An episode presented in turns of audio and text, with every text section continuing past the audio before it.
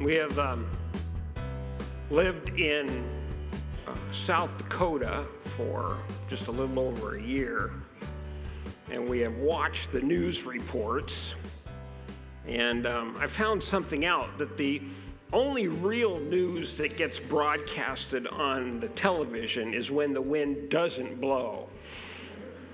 That's news. Uh, any other time, it's just, you know, that's what it does here. And it did that this week. Blew snow around, blew stuff around last night. Um, I guess we can pray that whenever that wind blows, it's a blowing of the fresh Spirit of God upon our state and upon Huron. So maybe when you hear the wind blow and you feel the wind blow, um, think about God's Spirit moving around us, and that'll be a good reminder of prayer. Um, about, well, let's see, looking back to last January, um, I made a decision, and I don't put this decision on anybody else, but it was a decision I needed to make for myself, and it was this, that I was going to um, remove myself from Facebook, Instagram, and Twitter, those three accounts. I just felt that it was something I needed to do, and here's the main reason that I did that. I found that at least those three social media outlets had become the land of um, the land of haters. Just people were just hating each other. And the thing that bothered me, and the reason that I personally chose to kind of drop all that aside, um, was that a lot of the haters were my friends.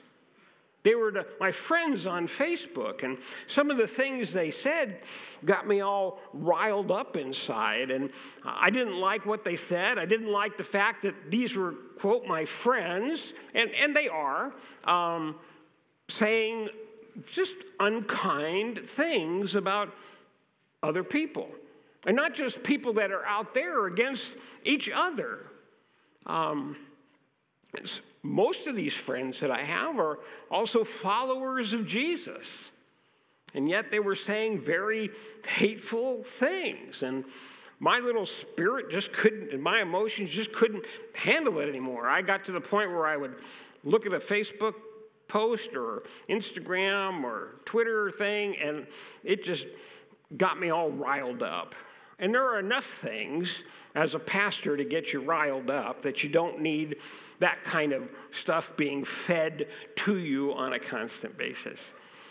Um, the thing I miss, though, of course, is seeing all the pictures from my family and other friends and weddings and stuff, but Linda every so often will um, she has nicer friends than I do that don't say a hateful thing. Um, but she'll show me pictures and tell me about weddings and, and stuff like that. So I can get my information if I if I need it.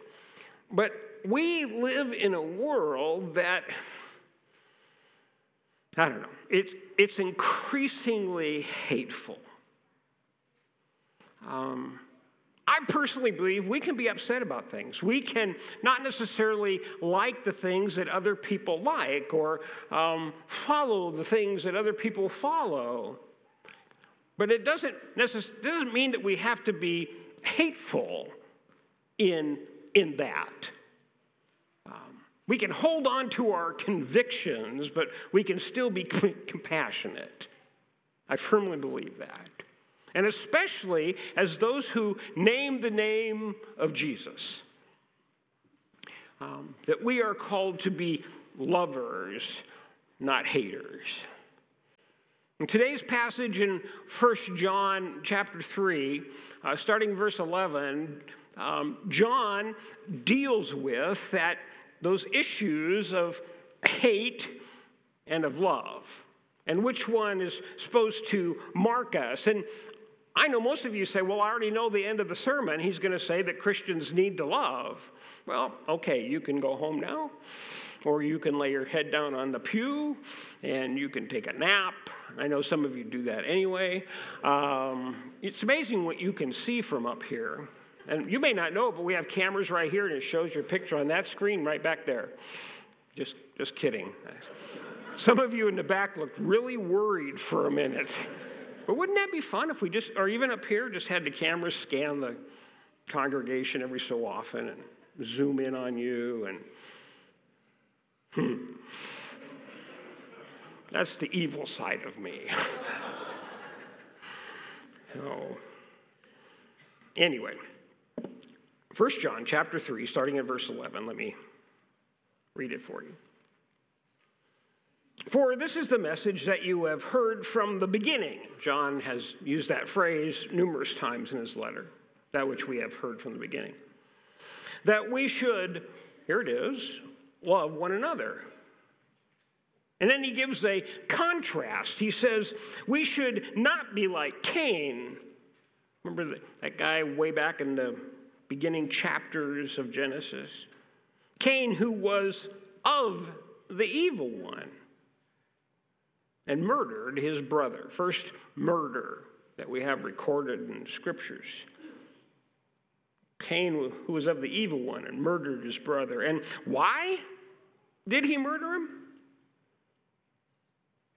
Because his own deeds were evil and his brothers were righteous. Don't be surprised, brethren, that the world hates you. We know that we have passed out of death and into life because, we know this because we love the brethren. Whoever does not love abides in death. And everyone who hates his brother is a murderer. And you know that no murderer has eternal life abiding in him. By this we know love, that he, that is Jesus, laid down his life for us, and we ought to lay down our lives for the brothers, the sisters and brothers, the brethren. But if anyone has the world's goods and sees his brother in need, yet closes his heart against him, how does God's love abide in him? Little children, let us not love in word or in talk, but in deed and in truth. By this we shall know that we are of the truth and reassure our heart before him. For whenever our heart condemns us, God is greater than our heart, and he knows everything. Beloved, if our heart does not condemn us, we have confidence before God, and whatever we ask from him, and we, whatever we ask, we receive from him, because we keep his commandments and do what's pleasing to him. And this is the commandment, that we believe in the name of his Son, Jesus Christ, and love one another, just as he commanded us. And whoever keeps his commandments abides in God, and God in him. By this we know that he abides in us, by his Spirit, whom he has given us. I want to look at three things this morning. I want to uh, say some words about uh, hate. I want to say some words, second of all, about love, and then to wrap it up by talking about the assurances we can have as followers of Jesus. So some, some words about hate. We read here that Cain hated his brother. We remember the story. They brought offerings to God. And God uh, received Abel's sacrifice, his offering, but he didn't of, of Cain's. Reminds me of the little little question, little Bible question. How long did Cain hate his brother?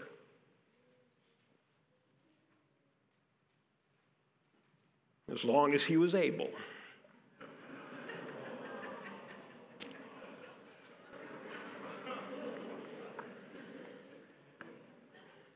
If my kids are watching right now, they're all going, one of those dad jokes.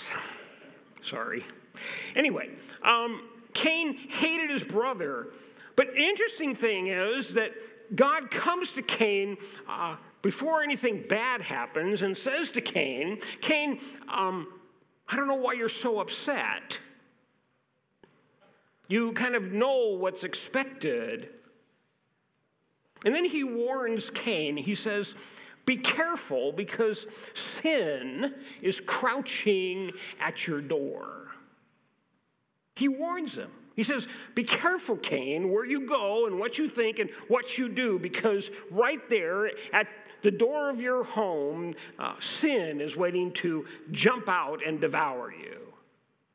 We read in the New Testament that Satan is like a roaring lion seeking whom to devour. But Cain doesn't listen to God, and he kills his brother.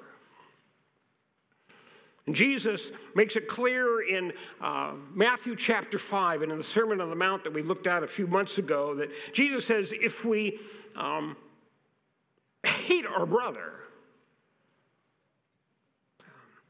if we're unkind to them, it's like murdering them. It's giving them death. It's not kind words. Kind words can destroy. And why did Cain hate his brother? Very simply, John says, because Cain's deeds were evil and his brothers were righteous. And Cain didn't like that. And Cain, here he mentions that Cain was of, belonged to the evil one. Did Satan come and put those murderous thoughts in Cain? We're not told that. But here, John alludes to the fact that that re- response of Cain toward his brother, that hatred and that murder did not come from God, but came from the evil one. And it scares me to think that my friends on Facebook who exhibit such hatred to each other. Unkind words, unthinking. What I want to say of them, they are of the evil one. If any of those friends are watching right now, I'm probably in deep weeds. But I won't know what they say because I'm not on Facebook. There are blessings that are ours. And then John goes on and says, Um, kind of a therefore. We know that Satan hates God's people. He stands against righteousness. And so John says to the church, to the readers of this le- letter, don't be surprised that the world hates you. Why? Because you are clothed in the righteousness of Christ. Satan is repulsed by that. And the world is repulsed by that. They may not put it in those words, but that's the issue.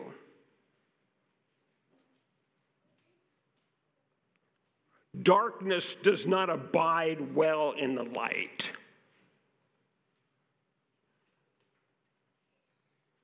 In fact, darkness, if you if you see this picture, darkness flees from the light. You ever notice that? When you turn on the light, the darkness disappears because it can't stand being in the light. The shadows move.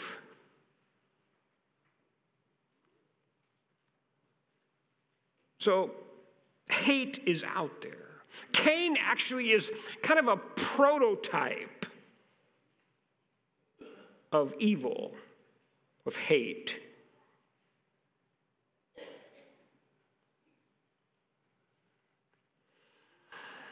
Okay, I'm done with hate.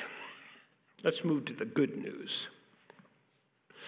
He says that that is not the way the followers of Jesus need to act, but um, verse sixteen, by this we know love. We are called to love one another. And this is how we know that we are loved, in that Jesus, the Son of God, came and died for you. He opened up your life to the love of God. He removed you from darkness and placed you in the light.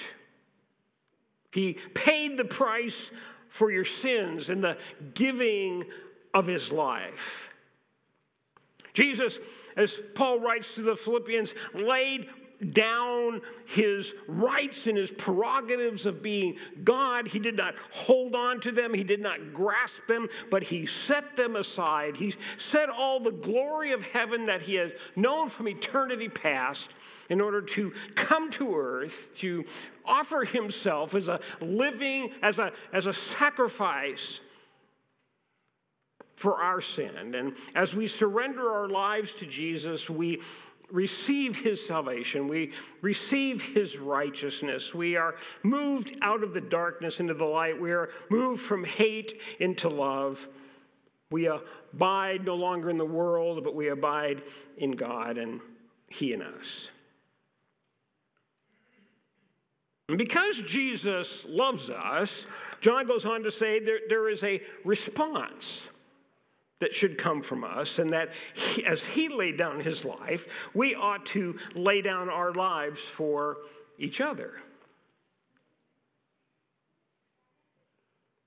But if anyone has the world's goods, if we're possessing of anything that is a, a blessing, uh, of, uh, whether it's in our spirits, in our character, or in our closets, if we possess something and see, and I see my brother or sister in need, and yet I close my heart to him, how does God's love live and dwell in him? And John's not talking about the issue of salvation. He doesn't deal with that here. He's talking about there is no evidence that God is in the house.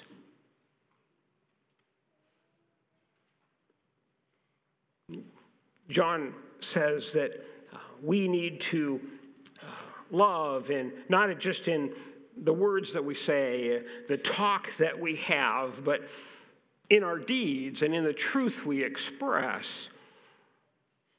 We are to give of our, um,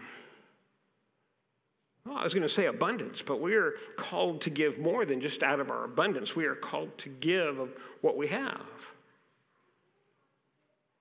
If I see you in need and I have some way to meet that need, I have a responsibility as those who have God abiding me and I've experienced his love, the love of Jesus, that I am responsible to give that out.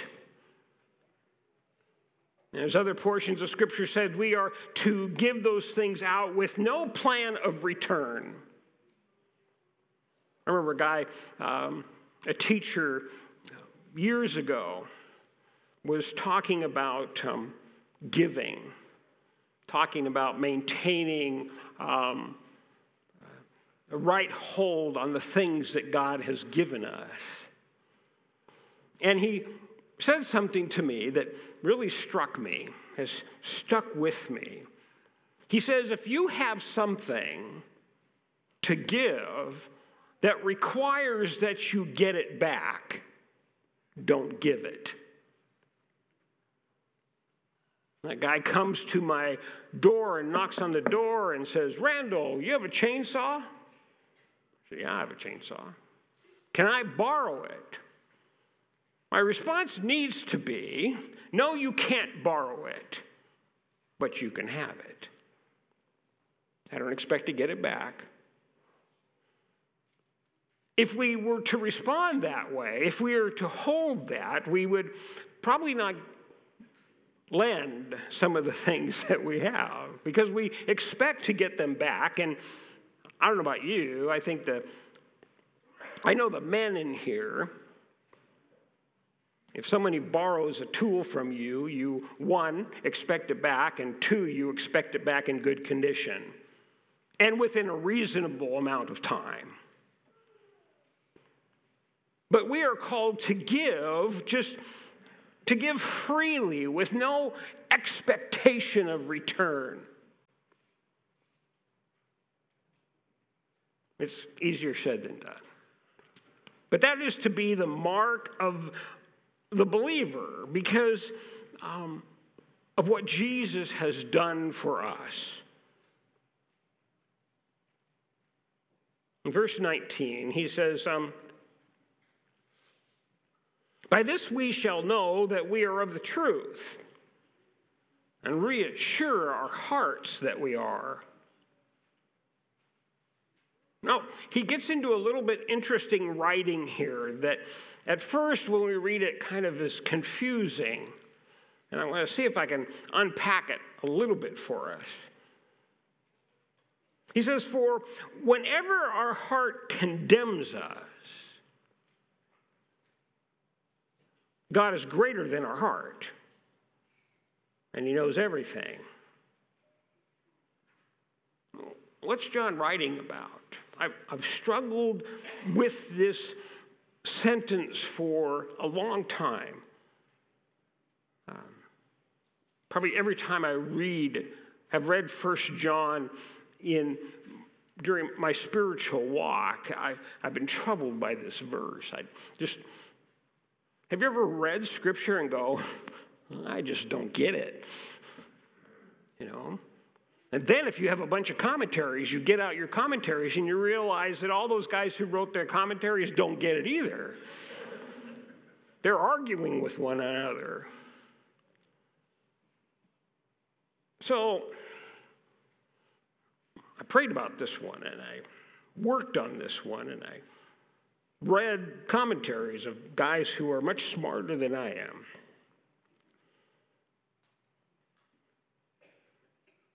And I started to read this verse, this sentence, in light of John's letter. Why is he writing this letter? He wrote this letter because there were people that were coming into the church, false teachers, that were saying, your ability to go to heaven, your ability to stand before God really has very little to do with the death and resurrection of Jesus. It's about, I'll put it this way, it's about knowing the secret code word. That there is a special knowledge that comes upon you. And once you get this knowledge, you, you know that you're, we'll put it this way, that you're saved. And that's what John is trying to protect his readers from. To say it's not a secret code word.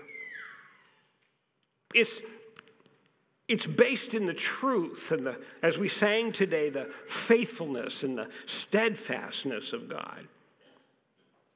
So I would just want to suggest, and you're welcome to disagree with me, I, that's fine, that what is happening here is that from time to time, our hearts will speak to us, we will listen to our hearts, and our hearts will say, you're really not saved. Has your heart ever said that to you? Maybe when you're laying in bed at night or you're working and all of a sudden it just kind of hits you. My heart says I'm not saved. The Gnostics were saying, you have to do these things, and once you do all these numerous things, then uh, salvation can become yours. You get in the secret club of God. And John is saying, your heart can lie to you. Your heart condemns you. Randall, you're not saved. Just, Randall, think of that sin you just, you know, did. You're not saved. Our hearts condemn us. And John is, is telling his readers, don't trust your heart. Trust God. Trust God and his word that he has spoken to us. God is greater than our heart. His truth supersedes your heart. It's his truth that we live by. It's his faithfulness. It's his word. He who uh, believes on the name of Jesus is saved. That's our bottom line theology for us. You believe in Jesus? The scriptures say you're saved. So God knows your heart. So if his word says you do this, you abide in me, we can have assurance from God. We can be reassured that God loves us. In verse twenty-one, John says, "Beloved, if our hearts do not condemn us, we have confidence before God." When we live in the midst of God's truth, our confidence grows. We trust in him. We don't trust in ourselves. We mark ourselves out by his truth, by his word. And if we know that, we have confidence before God that whatever we ask, we receive from him.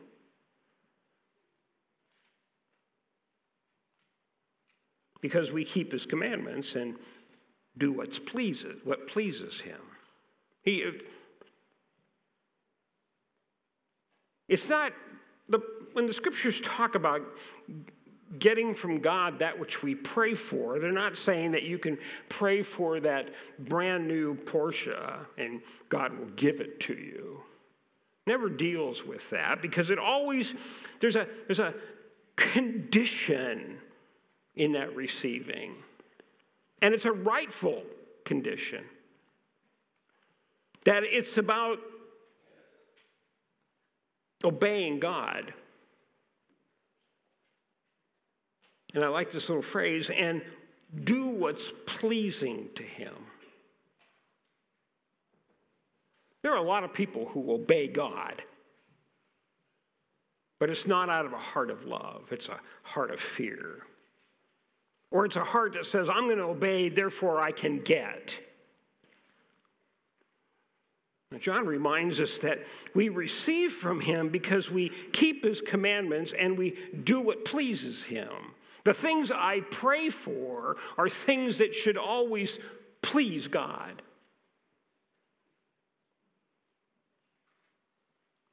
We said it before, we'll say it again. It's not about you. It's about God.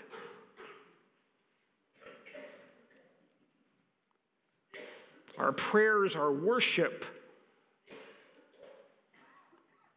When we are on our knees, when we're at the table, when our heads are bowed, or even we're driving in the car or um, riding in the combine, our, our hearts go to prayer, and it's about God. It's not about us. Our prayer should be, God, give me the strength to obey and show me what pleases you. As with our little pink unicorn today, God, what warms your heart?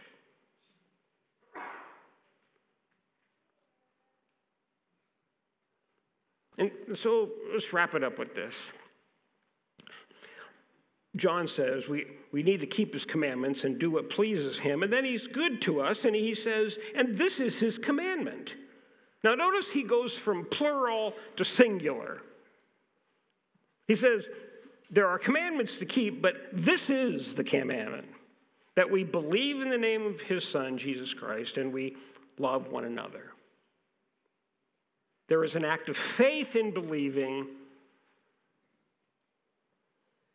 There is an act of love in our action. And as we believe in Jesus and love our brothers and sisters, we know that God abides in us.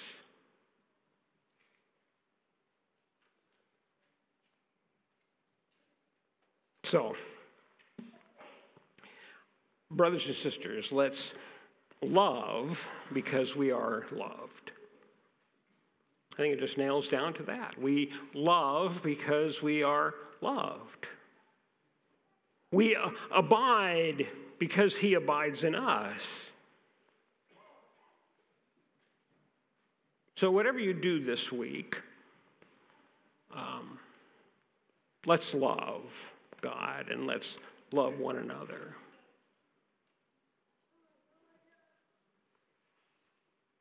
It was said of the early Christians, even by those who did not follow Jesus, they said, boy, look how they love one another. I think Bethesda wants to be that place. That visitors will come in and they will walk back out the door after the service is over and go, I don't know a lot of things, but those people really love each other. And out of that love, they are loved as well. So let's take a moment and talk to the one who loves you intensely.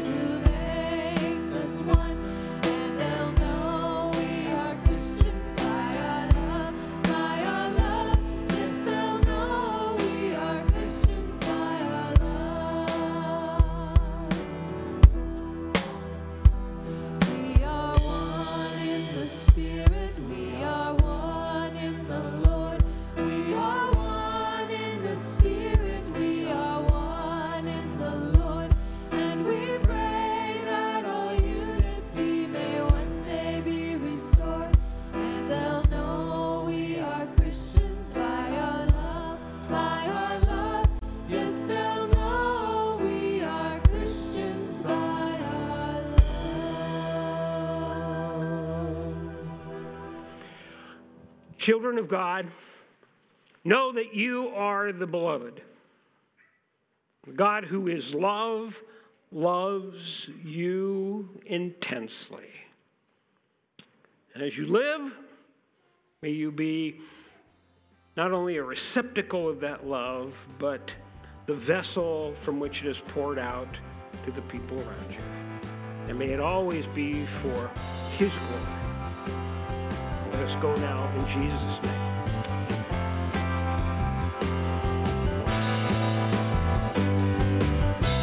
Hope you've enjoyed today's message. If you would like to know more about Bethesda Church, you can check us out on the web by going to our website, which is Bethesda M B dot org. That's Bethesda, M as in Mary, B as in boy dot org. Or check us out on Facebook by searching for Bethesda Church of Huron. Have a blessed day.